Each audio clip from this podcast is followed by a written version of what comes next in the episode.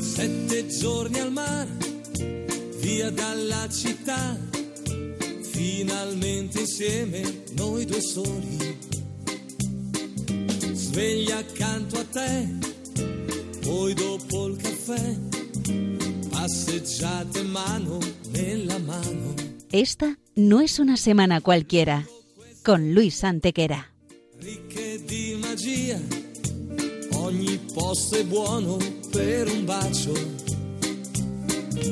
Cento baci più, sotto al cielo blu, sulla bianca sabbia a piedi nudi.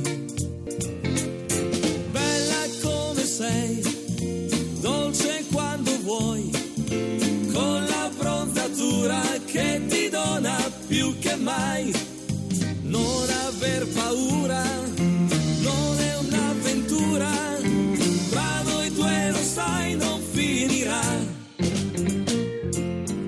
Hola a todos, bienvenidos una vez más al programa Esta no es una semana cualquiera en Radio María con un servidor de ustedes Luis Antequera y Mariate Aragonés. Solo la voglia di stare sempre. Bella come sei, dolce quando vuoi, con la bronzatura che ti dona più che mai. Non aver paura, non è un'avventura, tra noi due lo sai non finirà. Y bien, Luis, ¿qué semana nos ocupa hoy? Hoy, Mariate, le damos un repaso a algunos de los hechos históricos ocurridos entre un 20 y un 26 de enero, una semana que no es una semana cualquiera, siete días, sette giorni, como dice nuestra sintonía, en los que han pasado a lo largo de la historia cosas que ni se imaginan nuestros oyentes, porque la historia es así, mejor y más fantástica que la más increíble de las fantasías. Comencemos pues.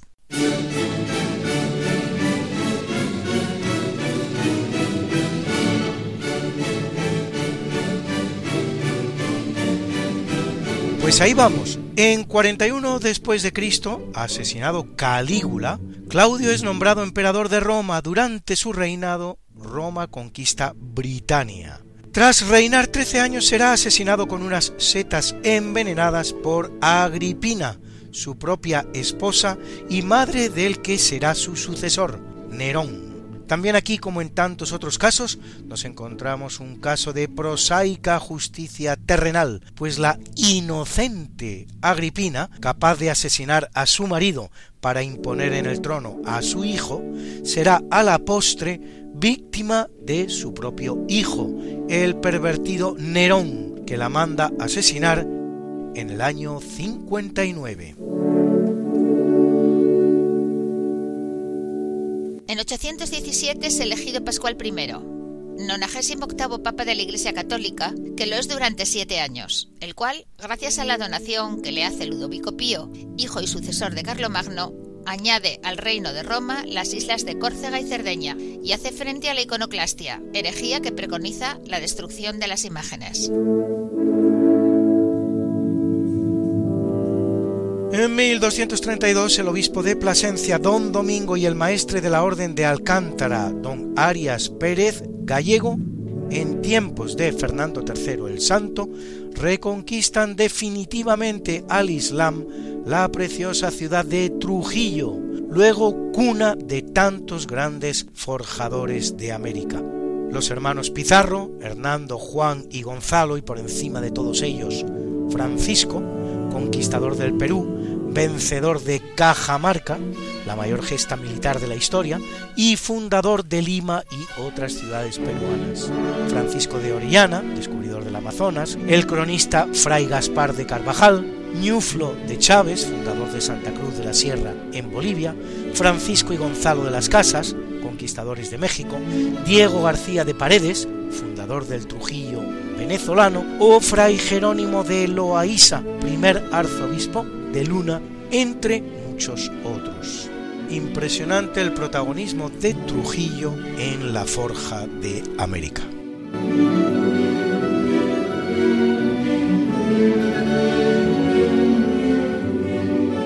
Sin salir del capítulo siempre fecundo de la conquista, colonización y evangelización de América por los españoles, que va a permitir a los indígenas americanos el tránsito del neolítico al renacimiento en apenas dos generaciones, un tránsito que a los europeos había costado 7.000 años, en 1486 se presenta en Córdoba, ante los reyes católicos, un desconocido de incierto origen, por nombre Cristóbal Colón, que viene de exponer ante la corte de Donde no ha tenido ningún éxito, su proyecto de un periplo hacia Occidente con la finalidad de llegar a las costas orientales de Asia.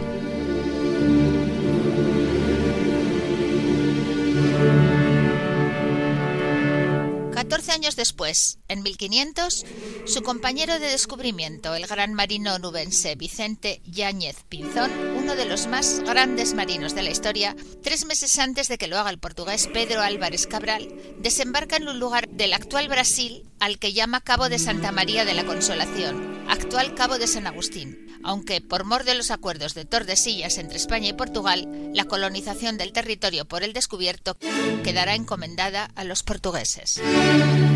En 1503 se crea la Casa de Contratación de Sevilla para el control y organización del transporte de bienes y pasajeros entre el Nuevo y el Viejo Mundo.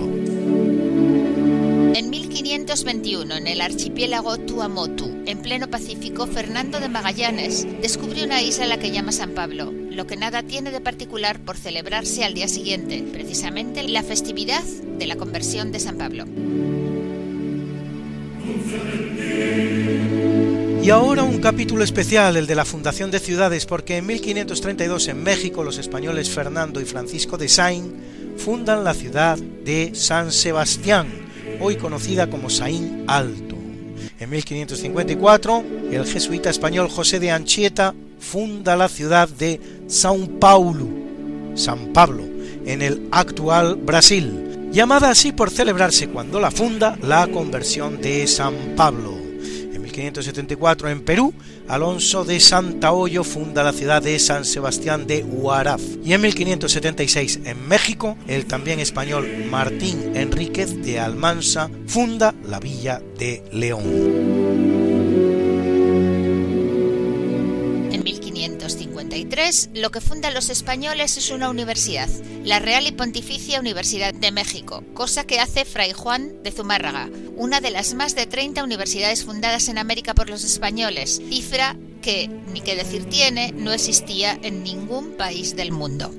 En 1565 el español Miguel López de Legazpi toma posesión de la isla de Guam, que se mantendrá unida a España hasta 1898, más de tres siglos, descubierta en 1521 por Fernando de Magallanes durante el periplo en el que descubre la entrada al Pacífico por mar y su sucesor, Juan Sebastián Elcano, dará la primera vuelta al mundo haciendo posible todos ellos y muchos más tres siglos de pax hispana sin precedentes en la historia americana, la cual, una vez que España abandone el escenario, conocerá más de dos centenares de conflictos, tanto civiles como entre vecinos.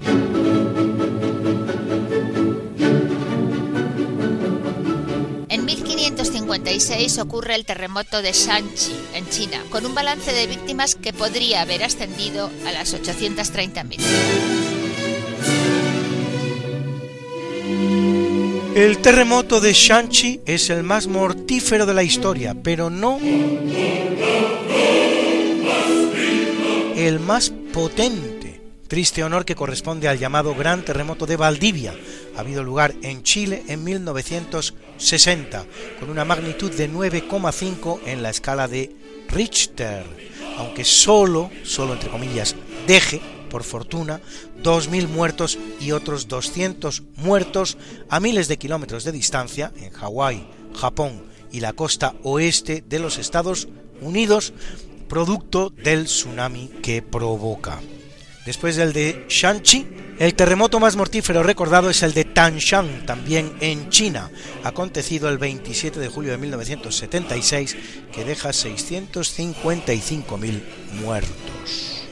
El tercero es el ocurrido el 26 de diciembre de 2004 en Sumatra, seguido de un tsunami que dejan entre los dos 240.000 muertos. Alepo, en Siria, sufre un terremoto el 9 de agosto del año 1138 que deja 230.000 víctimas mortales y el quinto ocurre igualmente en China, en Chinín, el 22 de mayo de 1927, con 200.000 bajas por muerte.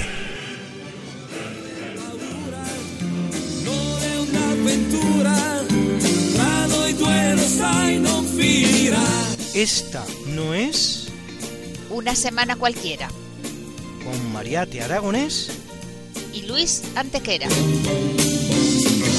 La historia como es. Y no como nos gustaría que fuera.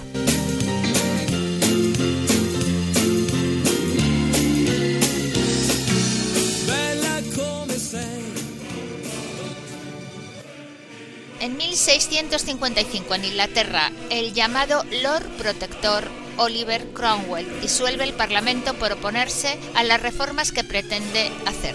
Oliver Cromwell es el vencedor de la llamada English Civil War, guerra civil inglesa, que disputan entre realistas y parlamentarios, y va a terminar con la victoria de estos últimos y la ejecución al hacha del rey inglés Carlos I, propiciando un periodo al que se llama el Protectorado de Cromwell y que dura hasta la muerte de este en 1658 y un año más todavía en que gobierna Inglaterra su hijo Richard, hasta que se produce la restauración real en la persona de Carlos II, hijo del decapitado Carlos I.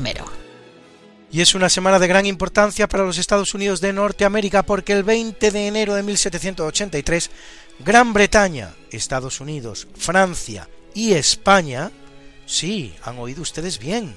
España firman los preliminares del llamado Tratado de Versalles, que reconoce la independencia de las colonias británicas en América. Claro que sí, Luis. Y 20 de enero es también el día en el que cada cuatro años los presidentes electos norteamericanos asumen la presidencia. Solo hay un caso en el que la toma de posesión no se produce el 20 de enero, que es cuando cae en domingo, en cuyo caso se pospone al lunes 21. En 1788 el británico Arthur Phillip, al mando del buque Sirius, desembarca en Australia a 1.030 personas, de los que 736 son presidiarios, con los que funda la ciudad de Sydney, a la que llama así en honor de Lord Sydney, Home Secretary británico, cargo asimilable a nuestro ministro de Interior. Hoy en día es moda en Australia hacer investigaciones genealógicas para descubrir cuál era el preso de la familia que constituyó uno de esos primeros pobladores blancos del país continente. En 1826, España pierde sus dos últimas posesiones en el continente americano. Por un lado, el archipiélago de Chiloé, en Chile, por otro, la fortaleza del Real Felipe en el Callao, en Perú. A partir de ese momento desaparece la presencia española en la América continental que había durado más de tres siglos, y no sólo de las autoridades, sino de la población también, pues hasta 20.000, 20.000 ciudadanos españoles serán expulsados de los otrora virreinatos españoles, quedando limitado el imperio español en América a las islas de Cuba, Puerto Rico y Santo Domingo, en la isla de la Española, una parte de la cual, Haití, es francesa. En 1835, en el Théâtre Italien de París, Vincenzo Bellini autor de Norma y de otras nueve óperas de gran calidad, estrena la que es su última, I Puritani, tras la cual le sorprende la muerte a la temprana edad de 33 años. La obertura de I Puritani forma parte hoy de nuestra banda sonora. En 1859, producto de la unión de Moldavia y Valaquia, pero aún dentro del ámbito del Imperio turco, el príncipe Alessandro Ioan Kuza proclama el nacimiento de los Principados Rumanos Unidos o Principado de Rumanía, palabra que designaba desde antiguo las partes más orientales del Imperio Romano. Su sucesor, Carlos de Hohenzollern-Sigmaringen, convertiría el principado en reino, reinando como Carol I desde 1866, proclamando la independencia total de Rumanía en 1877 y ampliando la nueva nación a las regiones de Besarabia y Dobruja. La actual configuración política se consuma al final de la Primera Guerra Mundial con la incorporación de las partes de Transilvania pobladas mayoritariamente por rumanos. En 1903, Estados Unidos y Colombia firman el Tratado Errán-Hay para la construcción del Canal de Panamá, pero no entra en vigor por ser finalmente rechazado por el Congreso colombiano el 2 de septiembre. Solo dos meses después, el 13 de noviembre, con el apoyo de los Estados Unidos y después de una guerra que dura tres años, a la que se llama la Guerra de los Mil días, Panamá se separaba de Colombia, lo que, no por casualidad, propiciaría poco más tarde, muy poco más tarde, el Tratado Hey-Bunau-Varilla entre Estados Unidos y la naciente República Panameña para la construcción del canal. La Guerra de los Mil Días es solo uno de los 200 conflictos civiles y entre vecinos producidos en América cuando las distintas repúblicas se emancipan de España.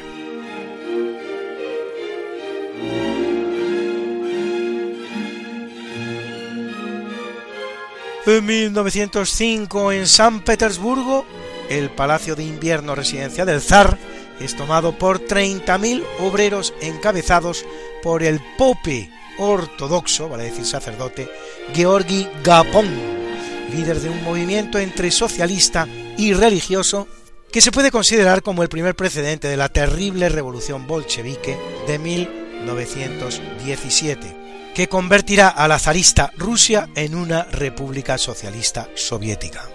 El 10 de abril, solo tres meses después, Gapón será ahorcado, pero no por el zar, sino por sus propios compañeros del Partido Social Revolucionario, los llamados eseristas de Kerensky, derrotados a su vez, más adelante, por los bolcheviques, verdaderos triunfadores de la revolución. En 1905, en la mina Premier de Transvaal, en Sudáfrica, Frederick Wells, gerente de la Premier Diamond Mining Company, descubre el diamante más grande del mundo con una masa de 3.016 quilates y un peso de 620 gramos, al que bautiza con el nombre de Cullinan, así nombrada en honor de Sir Thomas Cullinan, propietario de la mina. El tallador Isaac Asher lo cortará en nueve diamantes grandes y 100 piezas menores. El mayor de ellos, de 530 quilates, será el llamado la Gran Estrella de África, o I, y forma parte del cetro de la Cruz de la Familia Real Británica, mientras que la estrella menor, o II, es incrustado en la corona imperial británica. En 1911, en Dresde, en la preciosa ciudad de Dresde, destruida a cero por los bombardeos aliados de la Segunda Guerra Mundial, se estrena la ópera De Rosen Cavalier o El Caballero de la Rosa de Richard Strauss, que hoy forma parte de nuestra banda sonora. Y por cierto, de nacionalidad alemana, no austríaco, lo que quiere decir, entre otras cosas, que, contrariamente a lo que se pueda creer, no le une ningún parentesco con los famosos Strauss austríacos, autores de tantos vals. En 1922 en Toronto, Leonard Thompson se convierte en el primer ser humano que recibe una inyección de insulina como tratamiento para su diabetes. Medio año antes, los también canadienses Frederick Banting y Charles Best habían conseguido extraer la insulina del páncreas de animales de laboratorio. Un año más tarde, el producto era relativamente fácil de adquirir, salvando muchas vidas y haciéndole la existencia más llevadera a los diagnosticados de diabetes. En 1943, en el marco de la Segunda Guerra Mundial, Franklin Delano Roosevelt y Winston Churchill concluyen la conferencia de Casablanca, en la que acuerdan ayudar a la Unión Soviética en su lucha contra la Alemania de Hitler, iniciar desde Sicilia la invasión de Italia y reconocer el liderazgo conjunto de la Francia libre por los generales franceses de Gaulle y Giraud, que compartirán la presidencia del Comité Français de Libération Nationale. 1972, en el Pacífico, en la isla de Guam, descubierta por Fernando de Magallanes en 1521 y conquistada por Miguel de Legazpi en 1565, en que pasa la corona española hasta 1898, unos granjeros descubren al sargento japonés Soichi Yokoi, que ha permanecido escondido durante 27 años, sin saber que la Segunda Guerra Mundial había concluido. Conquistada por los japoneses en 1941 y recuperada por los estadounidenses tres años más tarde, Yokoi preferirá ocultarse antes que entregarse.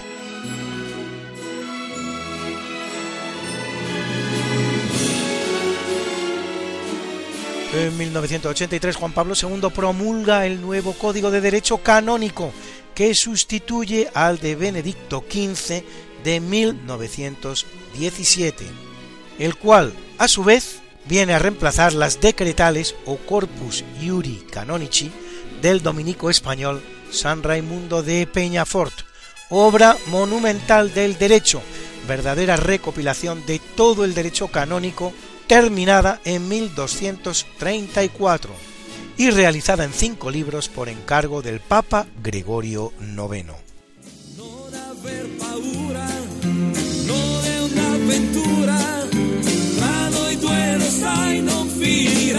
¿Quieres ponerte en contacto con nosotros, contarnos algo o hacer alguna sugerencia?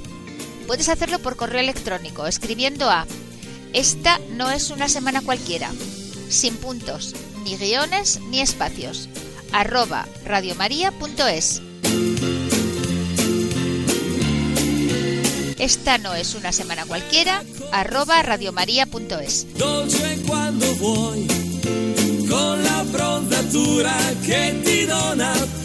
Será un placer recibir tus noticias y conocer tus inquietudes.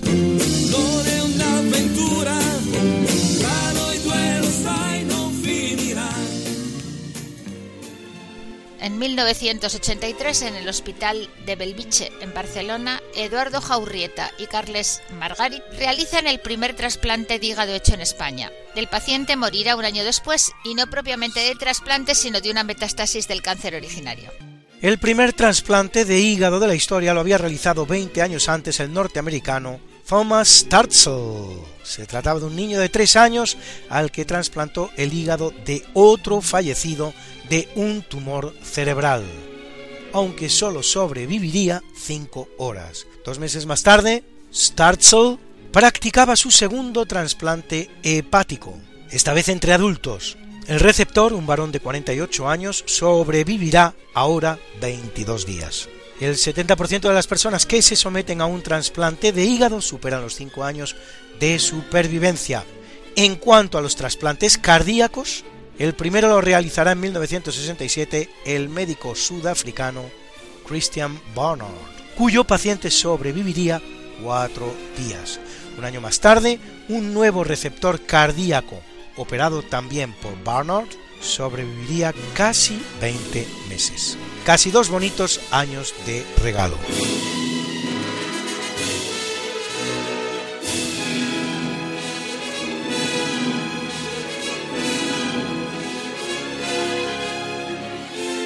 En 1988 en el Majestic Theatre de Nueva York se estrena el musical The Phantom of the Opera, El fantasma de la ópera, obra del genio de la ópera moderna o musical que es el londinense Andrew Lloyd Webber.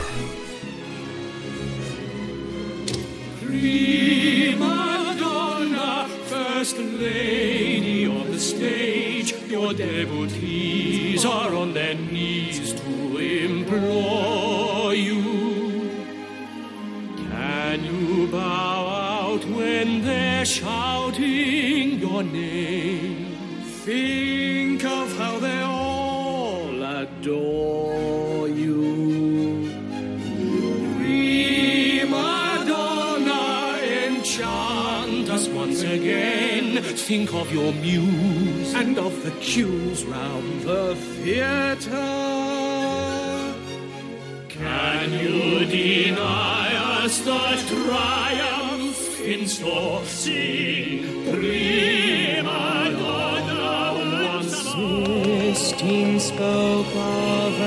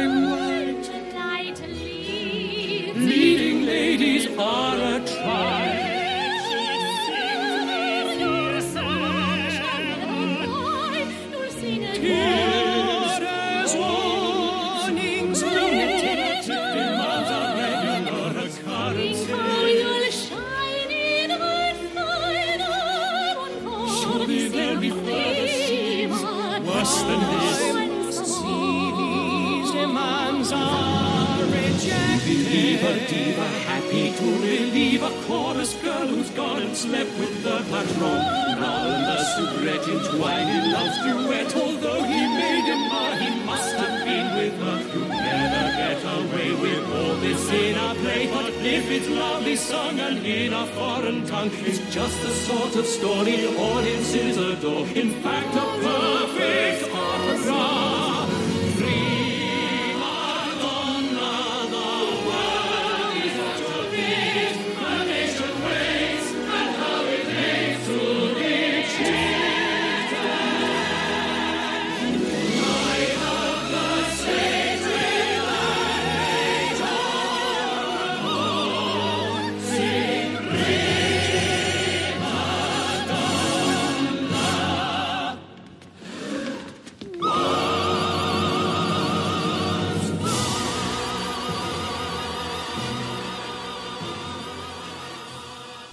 Era la preciosa canción prima donna del musical The Phantom of the Opera, el fantasma de la ópera, Andrew Lloyd Webber.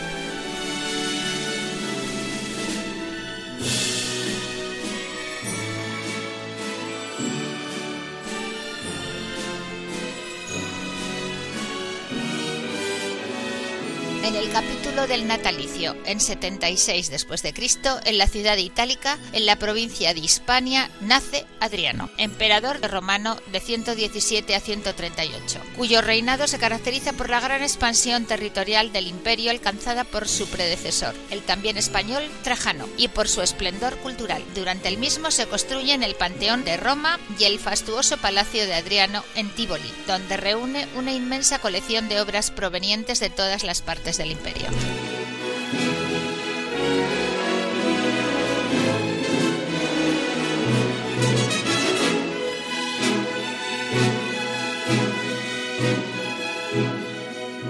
En 750 nace León IV, emperador bizantino que derrota a los árabes en dos ocasiones, una en Germanicia y la otra en Armenia, y rehabilita a los iconódulos, los partidarios del culto a las imágenes, que se enfrentan a los iconoclastas, literalmente destructores de imágenes, contrarios al culto de estas, un poco al modo de judíos y musulmanes. Traten ustedes de imaginar lo que habría sido la historia del arte y en consecuencia de la humanidad si la iconoclastia se hubiera impuesto en el seno de la Iglesia, la gran impulsora de arte durante más de un milenio, que incluyen el medievo, el renacimiento, el barroco y hasta el rococó.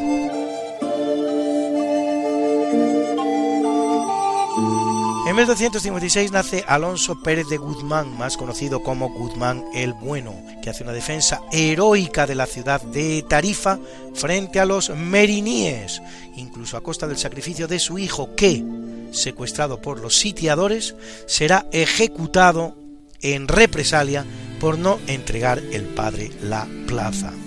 Episodio que la historia de España verá repetirse durante la Guerra Civil Española, cuando es el coronel Moscardó, defensor del Alcázar de Toledo, el que es puesto ante el dilema de entregar la plaza o salvar a su hijo de que los que la sitian del bando republicano lo fusilen como así harán en represalia. En 1440 nace en Moscú Iván III el Grande, que conseguirá cuadruplicar el territorio ruso. En España se le conoció como Juan III, dado que Juan e Iván son en realidad el mismo nombre. Iván casará con Sofía Paleóloga, sobrina del último emperador bizantino Constantino XI, muerto en la toma de Constantinopla de 1453 por el sultán otomano Mehmed II, la cual le es presentada y ofrecida a Iván por el Papa Paulo II en un intento por demás infructuoso de unir a católicos y ortodoxos. Sofía aportará como dote a su matrimonio el águila bicéfala que representa al imperio bizantino, herencia a su vez del imperio romano, y que en adelante será símbolo también del imperio zarista ruso. Así las cosas, Iván convierte a Moscú en lo que se da en llamar la tercera Roma, esto es, la tercera capital del mundo cristiano tras Roma y Constantinopla, aunque con el correr del tiempo le disputará a esta última la preeminencia en el ámbito del cristianismo ortodoxo del este de Europa. En 1540 nace Edmund Campion, uno de los llamados 40 mártires de Inglaterra y Gales, todos ellos santos de la Iglesia, que después de huir de Inglaterra durante la persecución de Enrique VIII, el uxoricida, volverá a la isla con la misión de conseguir su retorno al catolicismo, siendo apresado y sometido al terrible tormento inglés del Drawn, Hanged and Quartered, en el que el reo es colgado sin matarlo, destripado, incluso castrado y acto seguido descuartizado y las partes de su cuerpo exhibidas en distintos lugares. Se puede estimar el número de víctimas católicas de Enrique VIII en unas mil personas, el de su hija Isabel en otras mil, y el número de víctimas protestantes de su también hija María en unas trescientas. Mil, mil y trescientas. Sin embargo, ¿cuál de los tres es la llamada sanguinaria? En otra edición de nuestro programa se lo aclaramos. Solo una pista, la que es católica.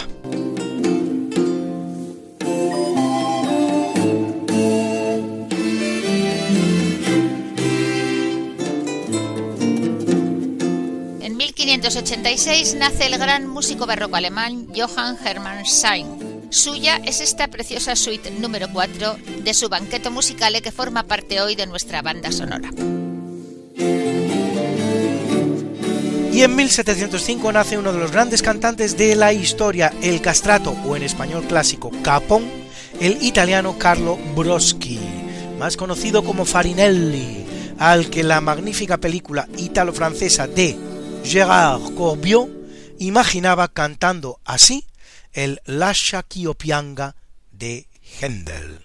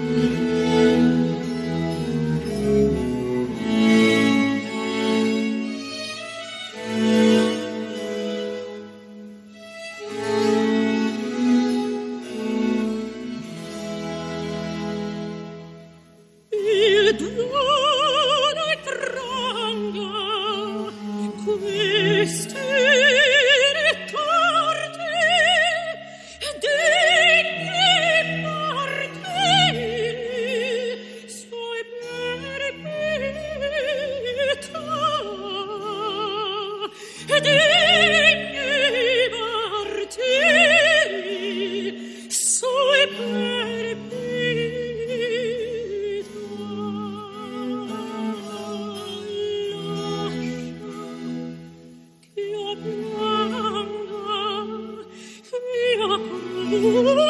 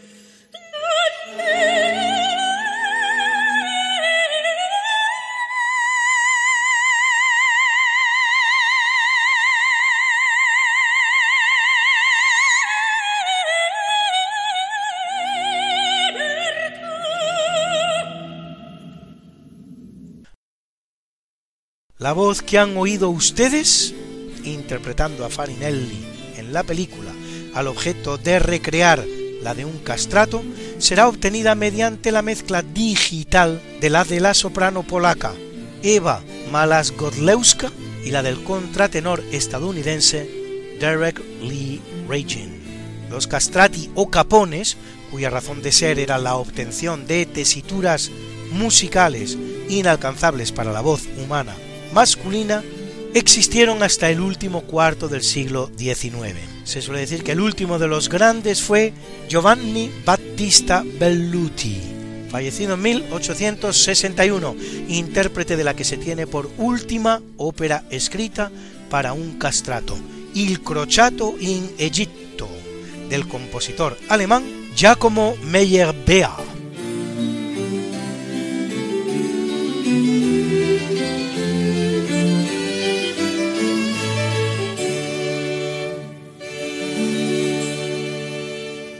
1716, el que nace en Madrid es el futuro rey de España, Carlos III, que sucede a su hermano por parte de padre, Fernando VI. Carlos es hijo de la segunda esposa de Felipe V, Isabel de Farnesio, y, para coronarse rey de España, abdica la corona de Nápoles, reino donde reinaba como Carlos VII en la persona de su hijo Fernando I de las dos Sicilias. Inicia las reformas ilustradas en España y en 1767 expulsa a los jesuitas.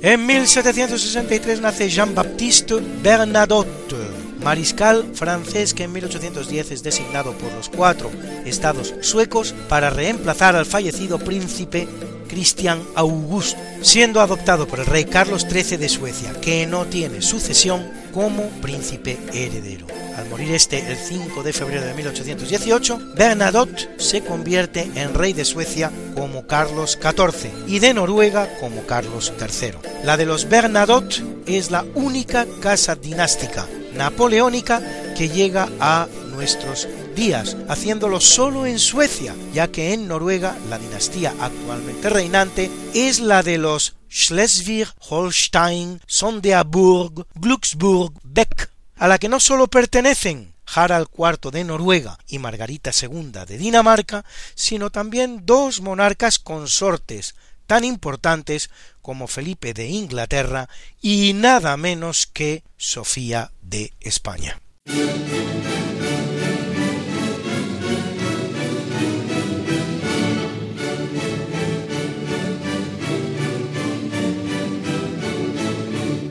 1788 nace George Gordon Byron, Lord Byron, poeta romántico inglés, autor de un Don Juan y de una biografía de Thomas Moore.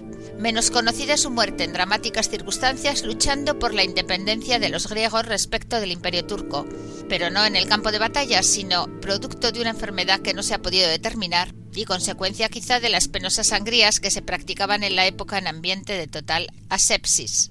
Su cadáver será devuelto a Inglaterra en un tonel de coñac y abierta su tumba en 1938. El estado de preservación era impecable.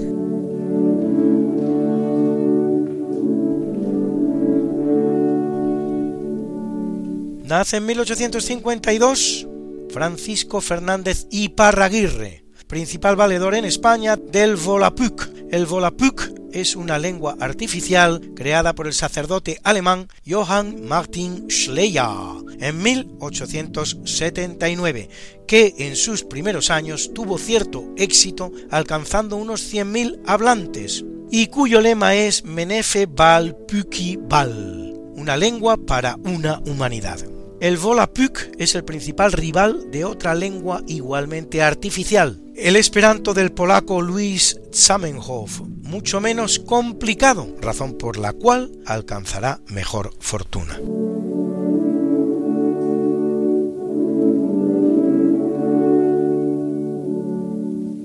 Nace en 1916 el gran oftalmólogo español José Barraquer, recordado por sus investigaciones pioneras en trasplantes de córnea y corrección de la refracción, así como por los numerosos instrumentos oftalmológicos que inventará. Y en 1921 el que nace es Samuel Cohen, padre de la bomba de neutrones, arma ideada para matar seres vivos pero sin causar grandes daños materiales, que Estados Unidos fabricará en la década de los 80, la cual por fortuna no ha sido nunca utilizada hasta la fecha.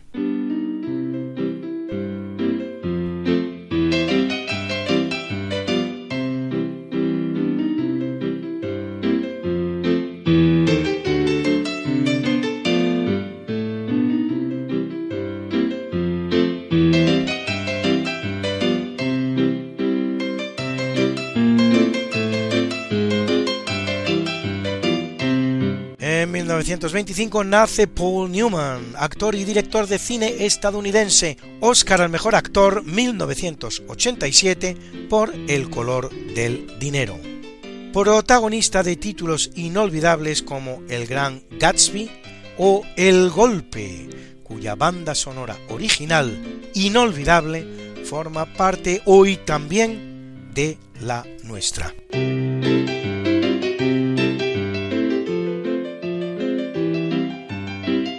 1947 nace Ángel Nieto, piloto español que gana 13 campeonatos del mundo de motociclismo, 6 en categoría de 50 centímetros cúbicos y 7 en la de 125 centímetros cúbicos, dando paso a varias generaciones de campeones en un deporte que ha producido ya 21 campeones del mundo españoles y 54 títulos mundiales, bien que ninguno tan grande como Ángel.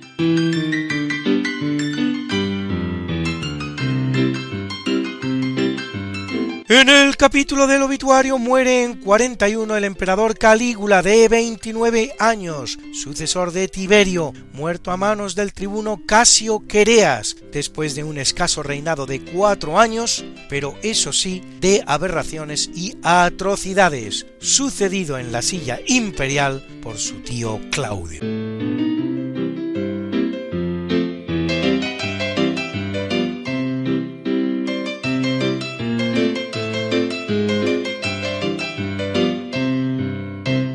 Muere mártir en 250 Fabián, vigésimo papa de la Iglesia Católica, elegido cuando una paloma que todos interpretaron como personificación del Espíritu Santo se posó sobre su hombro. y en 772 Esteban III, nonagésimo cuarto papa de la Iglesia Católica, que convoca en 769 un concilio en Letrán, no considerado entre los 21 ecuménicos, en el que se ordena que el Papa sea elegido entre los cardenales y se condenan la iconoclastia y al antipapa Constantino.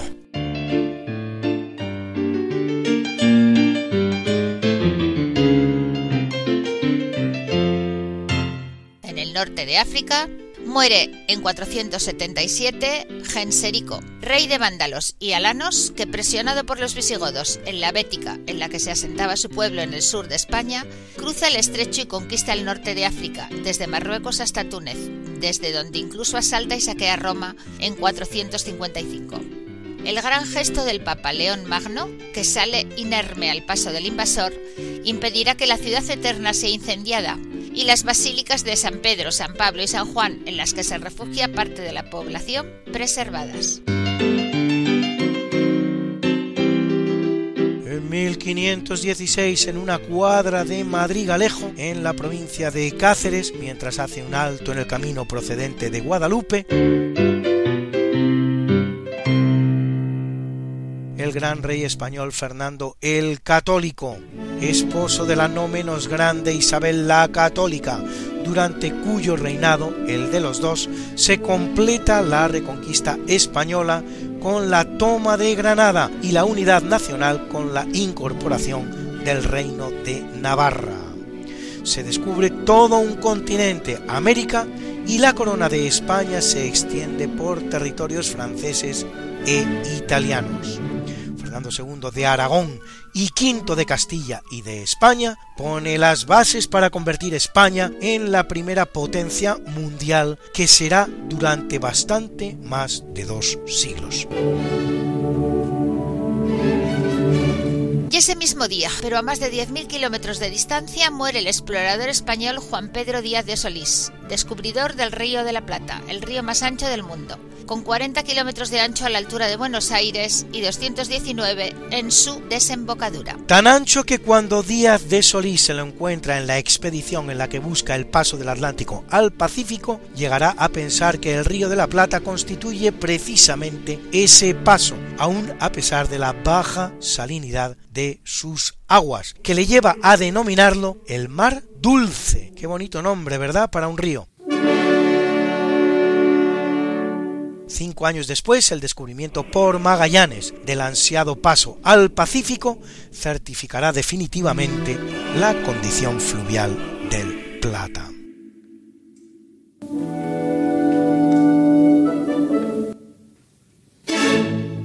En 1636 muere Gregorio Fernández, escultor barroco español, el mejor retratista del cuerpo humano en madera, su material preferido. Sus cristos yacentes, entre los cuales el famoso Cristo del Pardo, resultan estremecedores. Sus piedades, como la del Museo de Valladolid, la de la Iglesia de San Martín o la de la Iglesia del Carmen, de una belleza insuperable. Realizará varios retablos completos.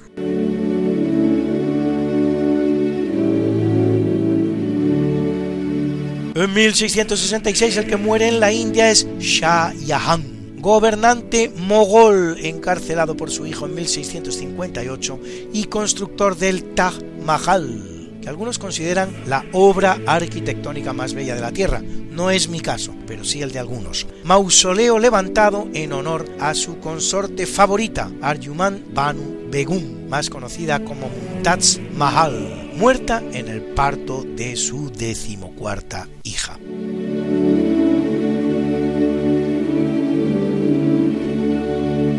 Muere en 1823. Edward Jenner, médico inglés, descubridor en 1796 de la vacuna contra la viruela. Al percatarse de que el suero linfático de las vacas infectadas de la enfermedad, al que llama por ello vacuna, sirve para inmunizar a los humanos. Siete años después, en 1803, la expedición filantrópica de la vacuna, acometida por los españoles Javier Balmis y José Salvani y personalmente financiada por el rey Carlos IV, distribuirá su vacuna por todo el mundo, realizando la primera campaña mundial de vacunación, una nueva gesta española. En 1901, en la isla de White, tras un larguísimo reinado que ha durado 64 años, solo superados hace ya cinco años por la reina Isabel II, los cuales representan el apogeo del imperio británico, fallece la reina Victoria de Inglaterra, profundamente enamorada de su marido, el príncipe Alberto Saxo Coburgo Gotha, le dará nueve hijos. Será también, en operación ideada por su primer ministro Disraeli, que pretendía con ello sacarla de la profunda depresión en la que incurre cuando muere su marido, la primera emperatriz de la India. Es un día ciago para el mundo de la pintura porque en 1920 muere en el Hospital de la Caridad de París a los 36 años y tras una vida de desenfreno, Amedeo Modigliani, pintor y escultor italiano de la denominada Escuela de París, característicos sus ovalados rostros y sus delicados desnudos femeninos. En 1994 muere el pintor noruego Edvard Munch, autor del famoso cuadro El Grito y en 1989 en Figueras, en la provincia de Gerona, el gran pintor español Salvador Dalí, destacado representante del movimiento pictórico del surrealismo, recordado por un Cristo dramático como pocos, los retratos que hace de su esposa Gala y obras como La persistencia de la memoria o La tentación de San Antonio.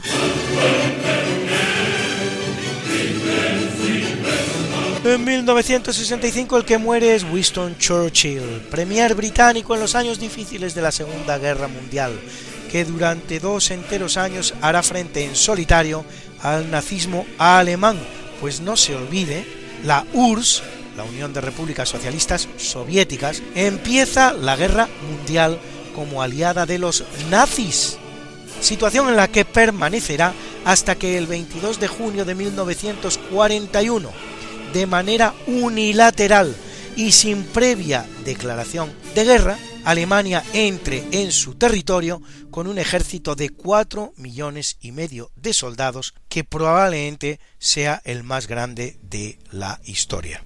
Autor de obras como Historia de la Primera Guerra Mundial en seis volúmenes, La Segunda Guerra Mundial en otros seis, o Historia de los Pueblos Angloparlantes, Churchill será, además, Nobel de Literatura 1953.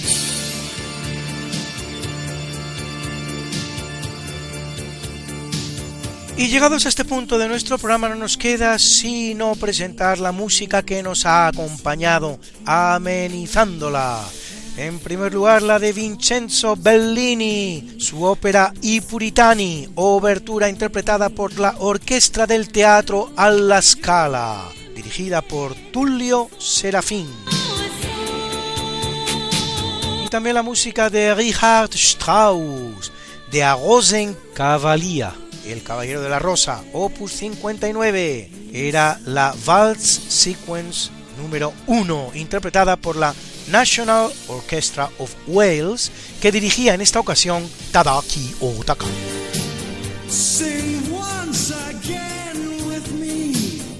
Y la preciosa canción Prima Donna del fantasma de la ópera, obra del gran compositor británico Andrew Lloyd Webber.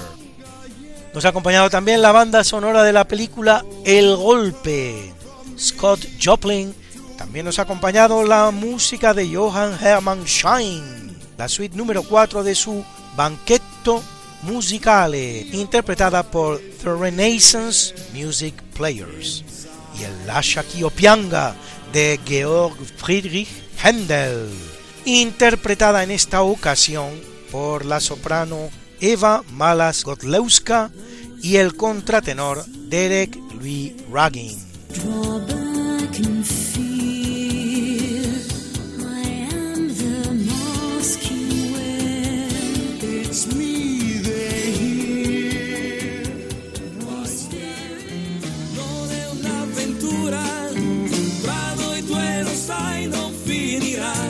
Bien amigos, esto ha sido todo por hoy en Esta no es una semana cualquiera.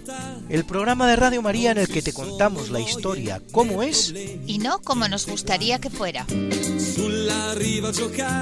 Esperamos que lo hayas pasado bien conociendo un poco mejor nuestra historia, la de la Iglesia, la de España, la del mundo, la de la humanidad en definitiva, que eso es lo que somos todos, parte de la misma humanidad. La vivremo stretti ascoltando i nostri cuori.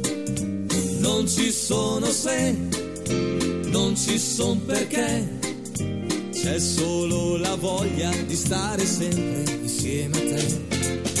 Bella come sei, dolce quando vuoi, con la bronzatura che ti dona più che mai non aver paura, non è un'avventura, tra noi due lo sai non finirá.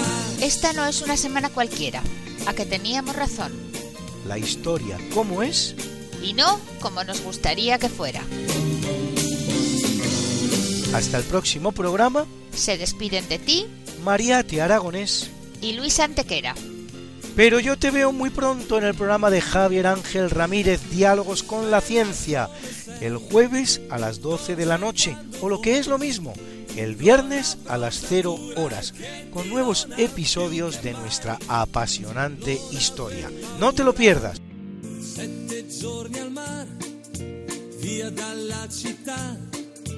Finalmente. Sveglia accanto a te, poi dopo il caffè, passeggiate mano nella mano. Lungo queste vie, ricche di magia, ogni posto è buono per un bacio. Cento baci più sotto al cielo blu, sulla bianca sabbia a piedi nudi. Finaliza en Radio María. Esta no es una semana cualquiera. Con Luis Antequera.